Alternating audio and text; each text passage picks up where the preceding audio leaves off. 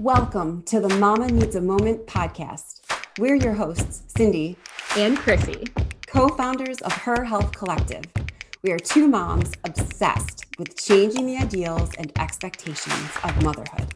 Every other week, we dive into the topics that matter to moms most, answering your most pressing questions as we learn from top notch experts, swap stories, tap into our creative sides, and advocate for the causes that moms truly care about all while hanging with your mom friends. We are so glad you're here. Let's dive in.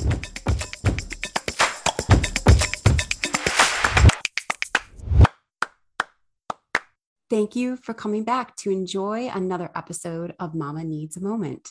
Kim Hawley is our guest in this episode, and you will no doubt feel her calm and compassionate energy. She has navigated her own struggles with mental health and using her experiences developed the peer support group Strength Through Stories, which is a support group for pregnant, postpartum, and adoptive moms that focuses on healing through writing and creative community. It's at this point that you may be saying, But I don't enjoy writing, or I'm not a strong writer. We asked Kim how to work through feelings of insecurity with writing abilities. In short, punctuation, format, and grammar aren't what matters. Kim has provided much more depth and insight into this topic and so much more. We truly enjoyed our time with her. Kim, it's great to see you today. It's great to see you too. These questions are more about getting to know you and diving a little bit deeper into who you are. Fill in this blank. Motherhood is surprising. Ooh, I like that word.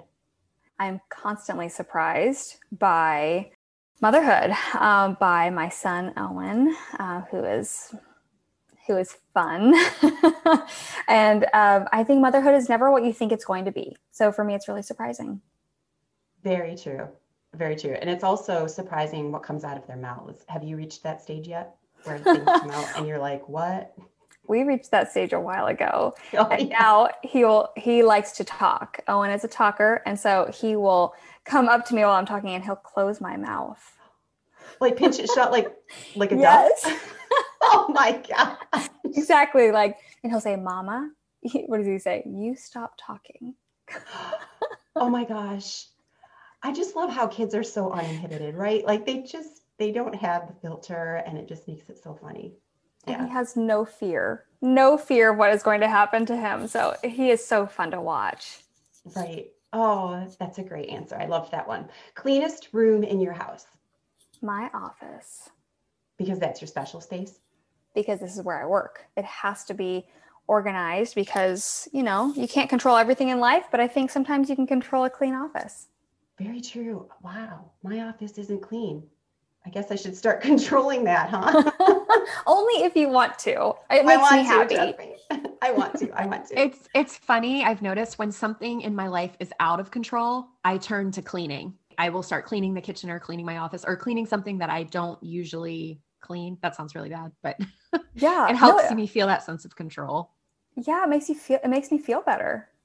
Oh yeah, I agree. When you come into something that's that's neatly picked up. Right now, my office just has all the girls' school supplies, all the papers that they've brought home. And I have quasi organized them, but they're still in piles. So good thing we're not uh, meeting in my office. We'll meet in yours, Kim. Sounds good. Come anytime. Right. What's bringing your life sanity right now? I think, again, quiet times in my office when I can work. I I really enjoy I, like when we moved into this house, I painted the way I wanted it to be painted. And this this house, we're lucky it has a lot of space, and so I'm I'm able to have my own space at this point, and I really treat it like my. I'm not really gonna call it my sanctuary, but like you know what I mean. Like it's just like my safe, quiet space. So those quiet moments to myself. Now, do you enjoy decorating? Does that bring you joy? To take a space? No, and... I am okay. awful at decorating. So am I. Awful. Thank I don't you. know what to do with my house. I'm always like, I find people who are really good at it, and I'm like, will you come see, look at my house, please, and help me? Because I can paint. I love colors, you know, so I'm a graphic designer as well. And I love colors, but when it comes to actually putting something on the wall, it feels too like permanent. Mm, I agree. you're putting a hole in the wall. Yes. I'm like, do And I when you really take it down, here? Yeah. Yeah. When you want to take it down, you have to spackle it and sand it and paint it, and it's just messy, right? Yeah. Agreed. What do you look for in a mom friend? I look for someone who's genuine and someone who is really kind. And I think going beyond that, someone who's like super compassionate because things come up as a mom, you know, sometimes sometimes you're late. Sometimes things don't work out and you can't meet or you know whatever it might be. I'm looking for someone who has a lot of compassion for other people. Uh, That answer, we haven't had compassion yet, which is super interesting because there's a, a movement right now towards self compassion and to have a friend that models that compassion that you should have on yourself seems really important. Mhm. Great answer. Best vacation you've ever taken? Well, for sure, Italy. Mm. I've been to Italy twice in my life. I went once in college and another time on my honeymoon. And my husband, he knew I was answering some questions, and I told him there was one about a vacation. And he said, You better tell them the time that we went together, not when you went with your ex boyfriend. the only difference is that when I went in college, I was able to stay there for about a month and I worked there in Italy. And then when when Matt and I went, it was just for fun, but it Rome is my favorite place in the whole world. What When work you- did you do? I was helping a wonderful author and friend of mine with her book on agrobiodiversity. And so we were doing research on, um, yes, on agrobiodiversity. Well, that's so cool. That's amazing. And so when you went in Italy for that long, working there, you were much more immersed in the culture as well, right? Oh, yes. We lived in an apartment. Um, we had my roommate was Greek and her uh, boyfriend at the time was Italian. And so we really, yeah, you know, we went to like nightclubs. Feels like a different life. We went to nightclubs. We, I went to the, the, um, like the, it wasn't called a farmer's market, but something like that. I forgot what they called it. But yeah, lived And you speak you speak Italian? No, no, I do Oh, not. So what did you do? You just Well, I spoke a little bit of Italian, but I tried not to speak too much because, you know, I I didn't want to look like one of those Americans. You know what I mean? And so I I learned key phrases in Italian and then I used those when I needed to. oh so you were you like buongiorno, buongiorno, you buongiorno. Yeah, grazie, you know? You just had like one word. yeah, yeah, everything was thank you. one thing you'd like to learn. I would love to learn how to speak better Spanish um, because my son just started attending a Montessori school and it's a bilingual school. So he learns everything in English and in Spanish. And I took Spanish in high school and then I took Portuguese, which is very similar in college, but I really need to brush up on my Spanish. It's very useful as well. Knowing Spanish. Definitely. What do you like to do on a Friday night? I'm very boring on a Friday night. I like to just curl up with a favorite show and my husband and a glass of wine. It's very like very boring. But really Saturday mornings are when are, are my time. You know, I, I love Saturday mornings. I love to wake up. I love to make French toast or pancakes or whatever it might be. And then I have my support group on Saturday mornings at 10. So I'm Friday nights are when like I need to get some sleep and get recharged for the next day. Well, we'll dive more into your support groups shortly, but I, I want you to know it's a running trend. Majority of the people are saying, I like to just relax, watch a show. No one's really saying, I get dressed up and I go out at 11 p.m. and go dancing. I can't even imagine anymore. I mean, I, I used to in college, but I've never really been, that's never really been my jam. You know, Mhm. I would rather be comfy. Like comfy clothes are the best thing in the whole world. oh, Chrissy's happy. She's she's giving you props. what are you reading or watching right now? I'm reading It's Not Always Depression by Hilary Jacobs Hendel. It was recommended Now, is that to me. a book of, for fun or is that something you just like reading self-help books? no, my therapist actually recommended it to me. I'm seeing a new therapist, and she, yeah, recommended it to me, and it is it's very interesting. I think it's good for me to know for myself, and also for the moms who I help. Hmm, sounds good. I have to put that on my list. And are you watching anything? Because you said that you like to watch shows on Fridays. Well, I was hoping you'd forget that part of the question. because I am currently rewatching Cougar Town. Please don't judge me. No judgment. I think it's hilarious. Wait a minute. You got to remind me. Cougar Town. Who who are the actresses in that? Courteney. What it? Cox. Courteney Cox. Mhm. Yep. Um, and I don't actually. Oh, Busy Phillips is in it, and they Oh. just drink wine all the time, and it's just this. I don't know. It's so silly. Yeah, it's a release for you, right? It's just fun and you laugh and that's it's great. hmm And my husband. Um, I probably should tell you this, but my husband likes it too. That's even better when you're able to watch a show that your partner or spouse enjoys with you. We we try to do that too, and then we kind of binge watch certain shows. Yeah. What shows?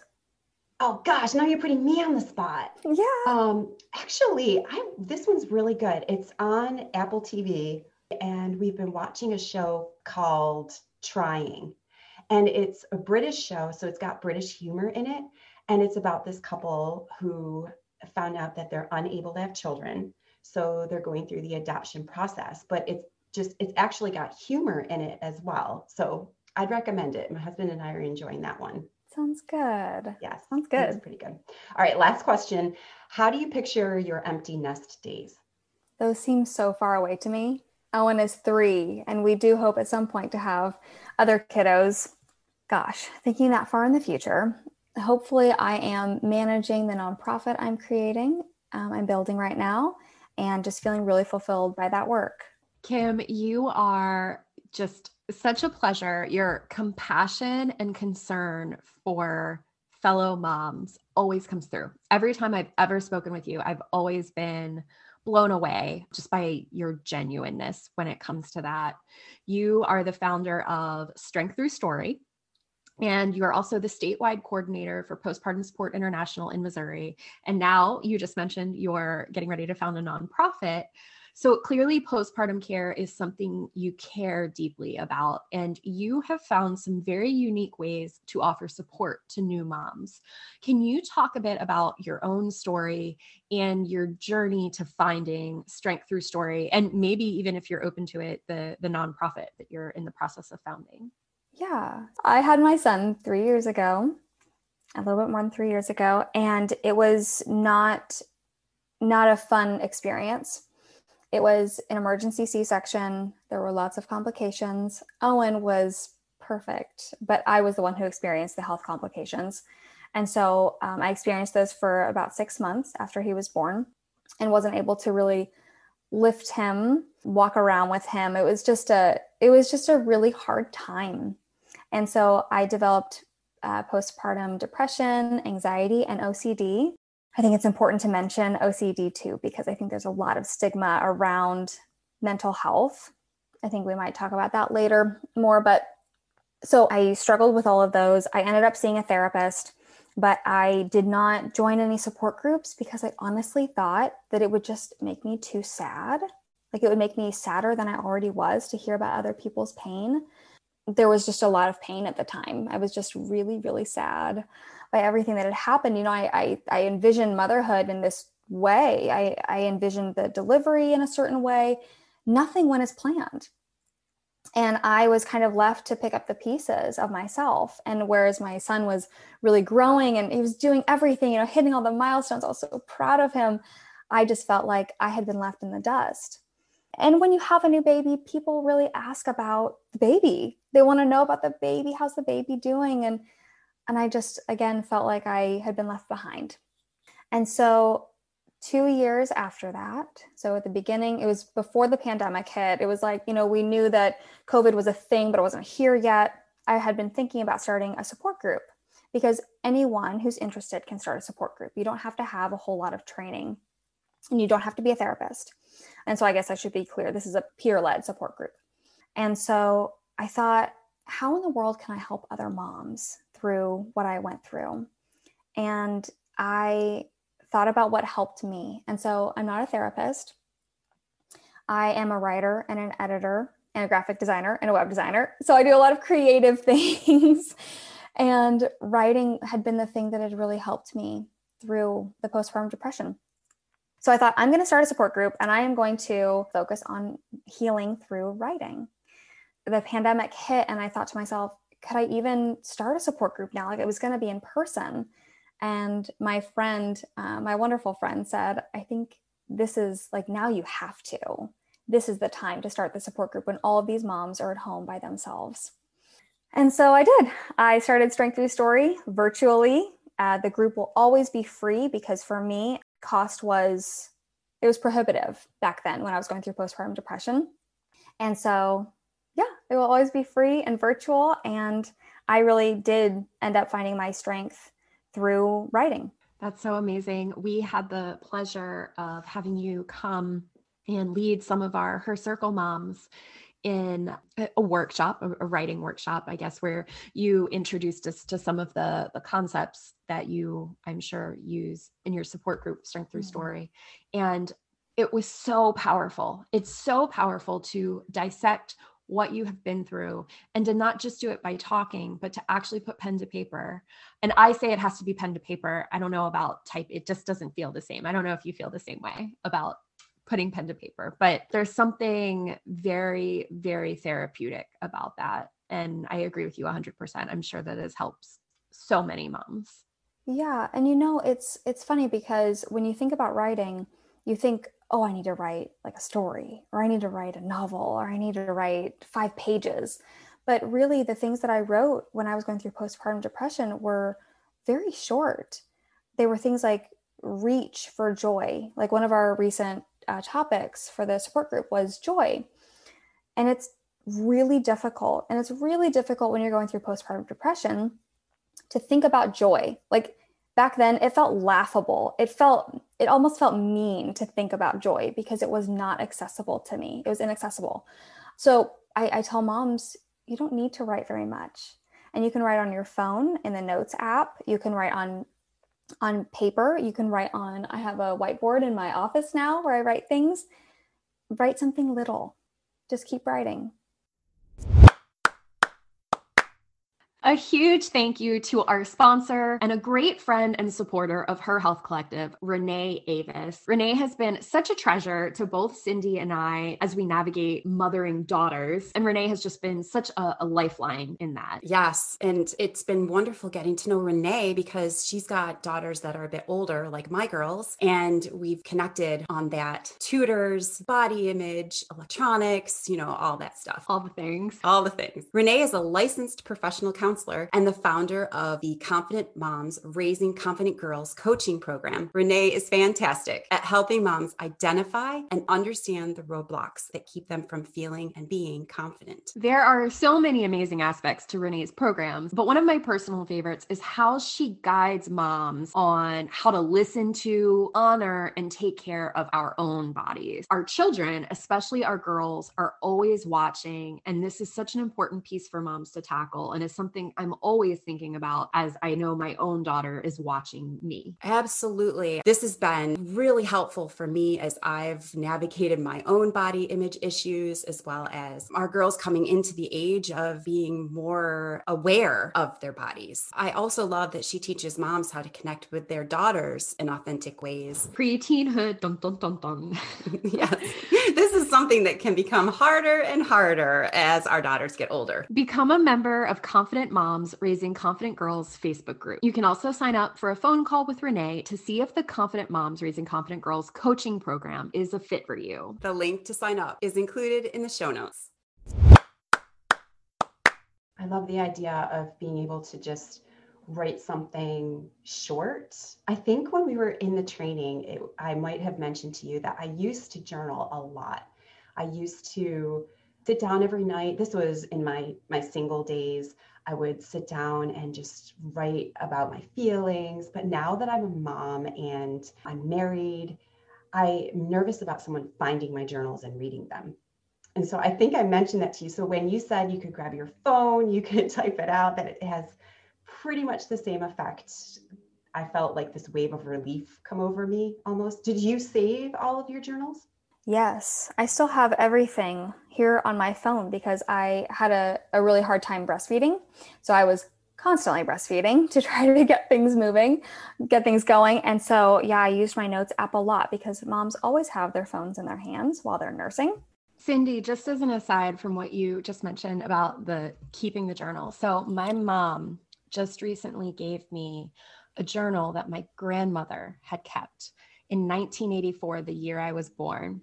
It was very, very emotional for me to read and and to just read through some of the things my grandmother was going through and when she found out about me. And my grandmother was very much there and essentially helped raise me. She watched me for 10 or 12 hours a day while my mom was you know working because my mom was a single mom. And you know i i read through this journal and i just the tears poured out of me and it was so emotional but it was also healing for me because i was so close to my grandmother as a child and uh, she passed away when i was nine and i just i felt like she was further and further away from me and now i have this thing that's just it was so so special. So just something to keep in mind. I know you wouldn't want someone to find it but down the line it could be a nice thing for someone you know a grandchild or one of your daughters to come across. Just a random yeah. Oh that's that's such nice feedback to have I, it prevents me from saying anything negative that's for sure. Like in well, there, she, she was she was real and aw- and authentic. I mean, she was ha- struggling with her marriage. She was going through depression. So, um, you know, she talked a lot about being in despair and questions about her marriage. And, anyways, I don't mean to go on and on about, but like it truly did move me, and it meant so much. Um, she talked a lot about this actually is very relevant because it is her story of motherhood. She had six children and she had worked at a lab in Princeton University. She really thought she could go somewhere with her career and she gave it up to raise the six kids. And the the the journal passage that just moved me so much was basically where she talked about how she felt like she had given up a piece of who she was and she didn't know that she was going to make it because it just made her so sad to lose that part of her and it just it reignited in me uh, my passion for doing what we're doing what you know we're doing with her health collective. And it just made me excited to follow this journey and this path. And she was real and authentic in it and she wasn't sugarcoating things. It was it's very hard to read but very powerful. I'm so glad you shared that. That's beautiful that you shared that. It sounds like she expressed a very vulnerable part of herself that resonated so nicely with you and kim you also do that a lot through your work you've interacted a lot and with a lot of women during a very vulnerable point in their life. And I'm sure you've heard a lot of negative thoughts and storylines repeated amongst these new moms. What are some of the most common stories you hear moms telling themselves? And why do you think sharing our stories is so helpful? So, one of the most common things I hear is that they're a bad mom that they can't do this that they just they just really don't believe in themselves you know because it's hard to compare yourself to what you see in social media.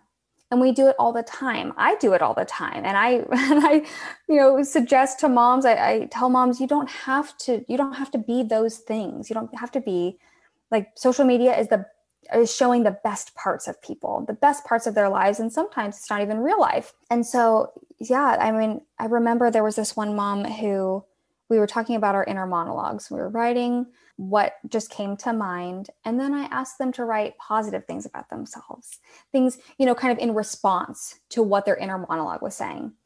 And there was this one mom who just said, I can't think of one nice thing to say about myself and that struck a deep chord with me and that was actually early on in in the support group. And i just thought i have to continue doing this work because there are if there's one mom who feels that way there are more moms who feel that way. That they are they can't do anything right that they're failing that they're bad moms. And so if you don't express these these things if you don't write them down in some way, if you don't talk to someone, then they sit festering in your brain and you begin to believe them. And that can affect us now, but it can also affect us for the rest of our lives. So it's so apparent with what you're saying that you feel the release and just getting it out of your head is so extremely important for a mom. Not only releasing it, but also having some sort of a support system around them, which is what you offer in in these these classes. Absolutely. And so moms are able to say out loud, like, this is how I'm struggling.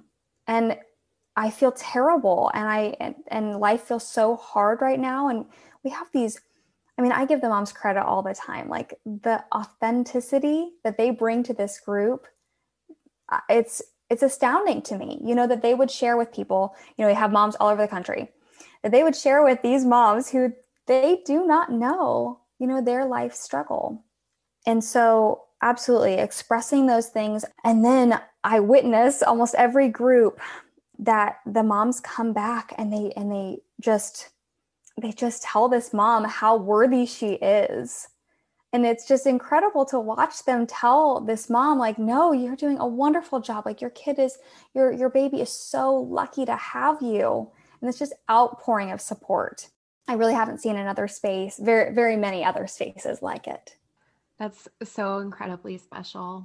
There's something very uplifting about moms supporting other moms. That peer support is truly special.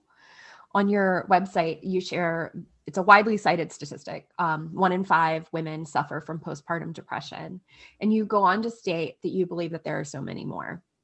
You say there are so many suffering in silence, afraid of what others will think if they share their feelings and their experiences we would love to dive into a conversation with you about the stigma attached to mental health issues, specifically maternal mental health.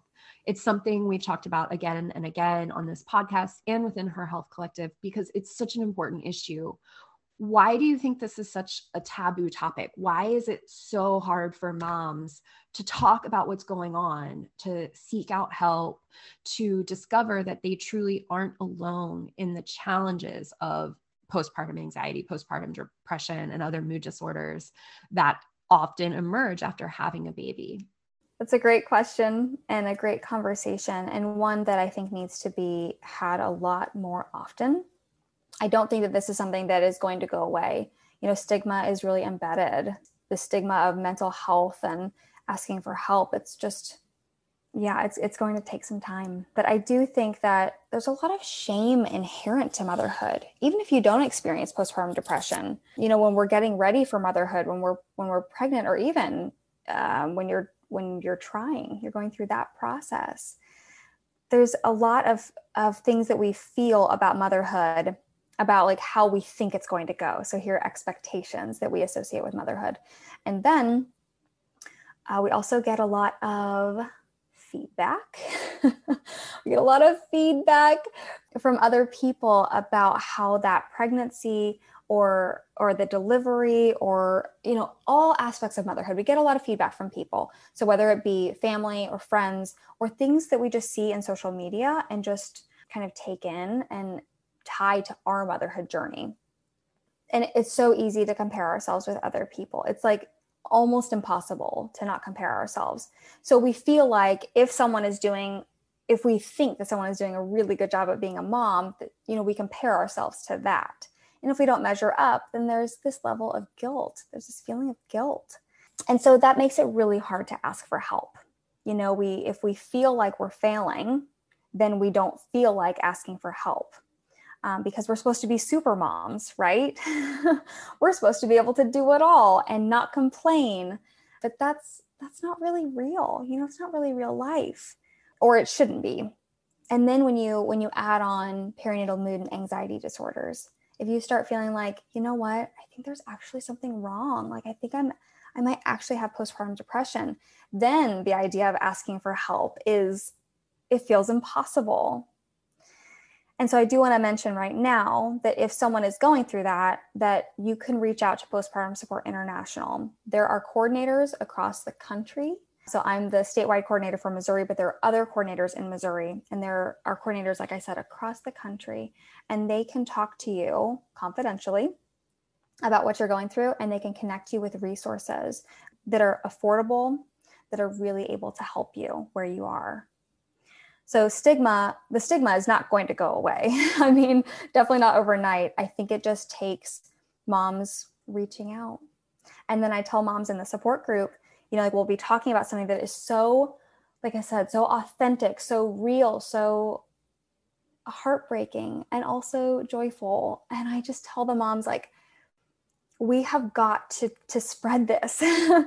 Please tell your friends. We've had groups on isolation on anxiety on anger.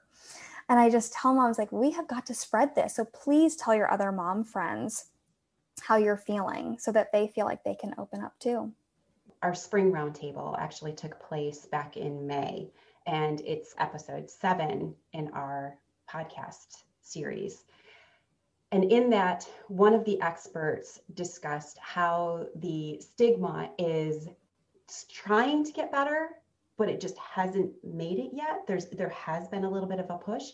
But one thing that she said that really stuck out to me was that moms aren't grabbing the perinatal mood and anxiety disorder handbook the same way that they're grabbing a what to expect when you're expecting book. They're not on equal platforms yet.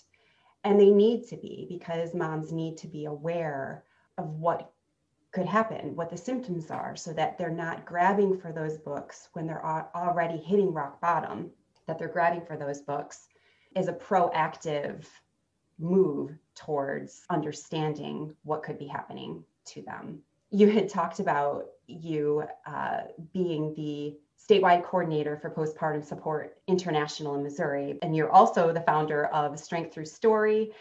And you also run a successful design business called Kim Hawley Creative. And then also, and this is like the biggest, you're also a mom to an active three year old. I think before you you had like rambled off a bunch of the stuff, and then you're actually adding more to that. How do you do it? How do you integrate all of this together with a healthy mindset of abundance rather than a feeling of overwhelm. I'm overwhelmed a lot. I'm just going to put that right out there. I'm overwhelmed a whole lot and like thank goodness that my husband uh, is is so receptive and kind and listens really well but you know I, I do have a lot of help i will i will say that my parents are both retired and so they're able to be here to watch Owen, who is incredibly active. But I think that I think that I just have in my mind, and I've always had in my mind ever since I was a little kid, that like I just needed to keep going, that I just needed to, I don't know, just find this sense of purpose. And so I find my work moving farther away from Kim Hawley Creative, even though I love helping women entrepreneurs, to really helping moms. You know, like this work I'm doing with moms is is life changing for them, I hope, and definitely for me. And so I see the ways that moms are sort of transformed through hearing, uh, talking with other moms. And I get a lot of emails and texts from them saying, like, this is so helpful. And like, there was a mom in the group the other day who said, this is helping me a lot. This group is helping me a lot. And we had a group on joy, and one of the moms typed in the chat, like, this group is my joy. And so I just feel this, this pull, this internal pull that is saying, keep doing this. Like, even though it's overwhelming, even though you're working a lot, even though a lot of this is unpaid, do it. Keep doing it. So I'm going to keep doing it. We understand that well the the pull the draw to you know it's a calling it, and it's something that fills you up. So it gives you a totally different kind of motivation. It's a common occurrence that once an individual becomes a mom they struggle to understand their shift in identity either they become so absorbed with caring for others that they lose sight of what brings them joy outside of motherhood or they may successfully integrate their identity with motherhood and yet have strong feelings concerning some of those choices. This tug of war may be caused by other people's comments or society's inconsistent messages that basically lead a mom to feel damned if I do, damned if I don't. Um, the one example that immediately comes to mind is the decision to go back to work or stay at home, right? So, through your personal journey and stories that you've heard from other moms, how can we best navigate this motherhood identity conundrum? I think you really just have to take one day at a time. You know, there are some days when I feel like, when I feel guilt, when I feel guilty for working as much as I do. I feel actually there are a lot of days when I feel guilty for working as much as I do. Um, and then I know there are moms in the group who are with their kids, you know, all the time and they feel guilty. You know, people say you're just a stay at home mom, which is incredibly offensive um, because being a mom is is absolutely a job is one of the most important jobs you could possibly have and so i think in terms of identity for me it's gotten better. So when owen was little and we were struggling with breastfeeding and i've got actually three friends right now who have little babies it's like all you do during the day is feed your kiddo and you clean them up and you clean yourself up because you know spit up. And that seems like that's all you accomplish in a day. And in those moments that's kind of for me that's what i needed to do i needed to take care of him and i needed to take care of myself my, my physical self. But that was really all i accomplished in a day. And as time goes on and as they get bigger you know now owen's going to montessori school three hours a day. And so i think you start to reclaim yourself a little bit more throughout the process just naturally. But also, I think it's worth all of us looking at our situations and saying, is this what I want? You know, not not motherhood by any means, but what do I think about my identity? What do I want my identity to be now? What is possible right now with the schedule I have? And then what is maybe something that I can look forward to? So we do a lot of that in our group. We talk about what can we do right now so, this group, we talked about deep comfort. We did talk about joy. We talked about expectations. What can we do right now that makes us feel more like ourselves? And which things can we sort of like plan on? You know, for all of us planners, like planning is really fun. and even if we can't actually do that thing, it just makes us feel more like ourselves. I remember a time when my our firstborn daughter uh, was I mean, she, she was a newborn and I was nursing and I nursed all day. I mean, literally, I sat on the couch and she was on and off my breast all day long. And when my husband got home, he was like, Hi, how was your day? And I was like, This was it. This was my day. you know, just coming to grips with that. Like it, it, it was, it, I felt joy doing that. It wasn't but I was also exhausted on top of it. And what you said, it was just beautiful. I'm going to circle us back a little bit to our conversation about writing. And we talked a little bit about this, but not all women feel that they're strong at writing. And you had mentioned that this class that you put on, the support group, is, is about writing. What do you say to the moms who may want to join, but resist the urge because they feel insecure about their writing abilities? And does writing have different healing benefits than other creative outlets? So I would tell those moms that it's not about necessarily what you put on the page. It's not necessarily about what you put in your phone. It's the act of getting it out of your brain.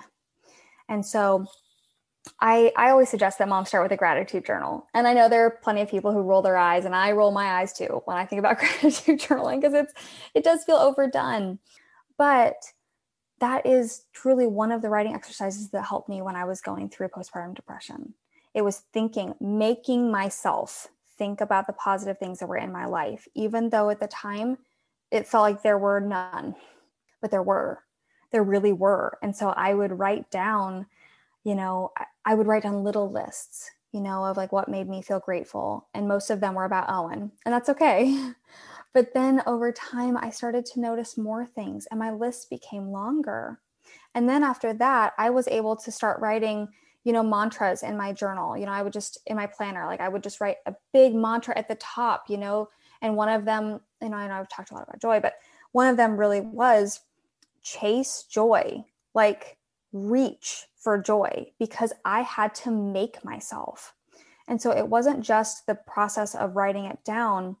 I tell moms it's also the process of rereading what you've written. So as much as we can take that the the judgment out of our brains and just get something onto the page. Just get something, something down and then naturally over time you will start to write more. It will become easier So I would say start small, start with a sentence or start with a word. You know, I've even like just written words on my whiteboard and that word has really helped me. And then over time, it will become easier. Don't worry about punctuation. Don't worry about grammar. None of that stuff matters. And then in terms of writing, writing has been touted by Harvard, Northwestern Medicine, the National Alliance on Mental Illness, Mental Health America, the University of Rochester Medical Center, and so many more because of its benefits. Writing has been shown to reduce anxiety, help people manage depression, and make meaning out of traumatic experiences. And especially as moms, it's, you know, if you've gone through a traumatic experience, it's worth processing those things and getting things down on the page about how you feel about what happened. And, and even if you haven't experienced something traumatic, you know, writing has helped in the group with communication. And so we talk a lot about like, how do you want to communicate with other people? How can you be your best advocate? And for me, I get a lot of anxiety when it comes to talking to a doctor or my husband about how I'm really feeling. And I'll write those feelings down first, and then I will read them often straight from the page so that I'm really representing myself the best way I can. Kim, what has been the most challenging lesson or shift for you in your motherhood journey so far? I would say my perception of myself because I thought when I when I was pregnant, you know, my pregnancy was just one of those perfect pregnancies. I had some heartburn, but that was about it. I thought that I was supposed to be a certain kind of mom. I had a lot of expectations. I'm a type A personality. I had a lot of expectations for how motherhood was supposed to go. And not only that, but how I was going to respond to motherhood. And so when that didn't go to plan, I saw myself as someone who was weak. I thought, you can't do this. You, you're not doing it the right way, which is, you know, now I look back at myself and I think that was just crazy talk. but at the time, it felt so true. And so now I've really taken this approach and changed it, transformed it into a both and scenario where I can be both, I can feel weak in some moments, and I can also know that I'm a super strong person going through a tough time. So, this both and has helped me in so many ways in motherhood. It's given me a flexibility that I never had before. It's allowed me to have a lot more compassion toward myself. Something that I've talked to my therapist about as well is this idea that it is this I'm good or I'm bad. And so it's it's these extremes, right? Like it's black white, it's but there's gray in the middle. There's a whole area in the middle that we need to pay attention to because that's where life is. It's not in these extremes. It's it's in this gray zone. So I loved what you said what message do you think every mother should hear? So the message I would tell moms is is to be compassionate with yourself. That life is not linear, healing is not linear, and that if we have compassion for ourselves and we're more like curious about our feelings, you know, talk to ourselves like a friend would. It's so difficult. Our inner monologues are are often pretty mean.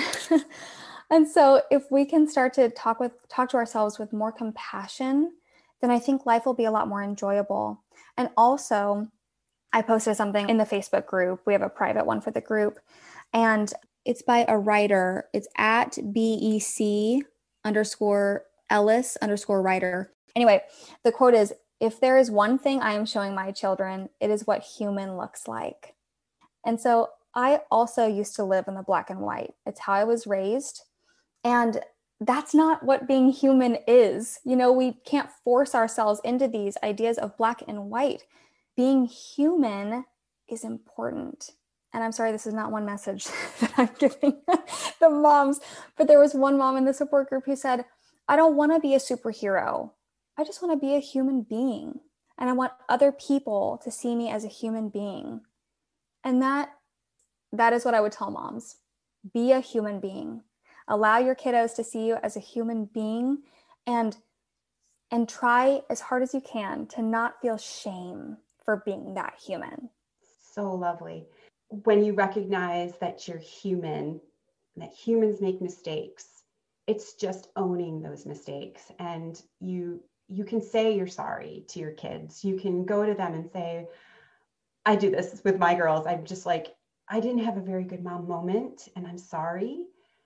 And I just leave it at that and think of the lessons that they get from that. Not only are they seeing you be human, but they're also seeing you be human and owning your humanness. And to, for me at least, I am someone who will apologize all day long. You know, I'm so sorry. I'm so sorry. I just, it's so easy for me to feel like saying that to people. But when I speak to myself, it's different and i'm also so i'm the first person to say it's okay you know if other people say i'm so sorry i say it's okay it's okay. But i don't say that to myself. And like it's just I, i've gotten a lot better at that over the years. And i think that writing and being a part of this group has really changed the way i talk to myself. We are so grateful for you. You're the compassionate friend that every mom needs. Agreed. I was just thinking the same thing well, I'm grateful for you guys too. And the work you are doing is nothing short of incredible. And I cannot wait to keep watching you. Thank you, Kim. Thank you so much. Thank you for having me. I'm really appreciative. Kim is such a joy to talk to. Her compassion, kindness, and desire to support moms through challenges while guiding them to healing is transparent. Here are our three takeaways. Number one, through her experience facilitating the Strength Through Stories groups, Kim most often hears moms express concerns that they can't do anything right, that they're failing, that they're bad moms, that they can't live up to what moms are portraying on social media. They also discuss their inner monologue and their struggles to think of one nice thing to say about themselves. Kim expressed the importance of not keeping these feelings inside, she explained that if the feelings aren't released through writing them down in some way, by talking to someone and having a support system, then they sit festering in your brain and you begin to believe them, which in turn can not only affect us now, but can also affect us for the rest of our lives. She sees the ways that moms are transformed through hearing, talking with other moms, and writing their experiences. Number two, one day at a time, this is what Kim said when we asked her about the best way to navigate the motherhood identity conundrum making choices one day at a time that fit best with your needs. Asking questions like, What can I do right now that makes me feel more like myself? What do I want my identity to be now? What is possible right now with the schedule I have? And then, what is something I can do to look forward to? She said that these are the type of questions she often asks the group to write about. Overall, it takes self reflection. Number three, Kim's message that she wanted moms to hear was one to remember. She said, quote, be compassionate with yourself. Life is not linear. Healing is not linear. If we have compassion for ourselves, we're more curious about our feelings and talk to ourselves like we would a friend with more compassion, then I think life will be a lot more enjoyable. End quote. She also mentioned to allow your kiddos to see you as a human being, that you make mistakes and try as hard as you can to not feel shame for being that human. High five, friend. We had so much fun with you. Be sure to hit that subscribe button so you never miss an episode. And don't forget to leave a review. We love hearing what you have to say. Until next time, stay true to you.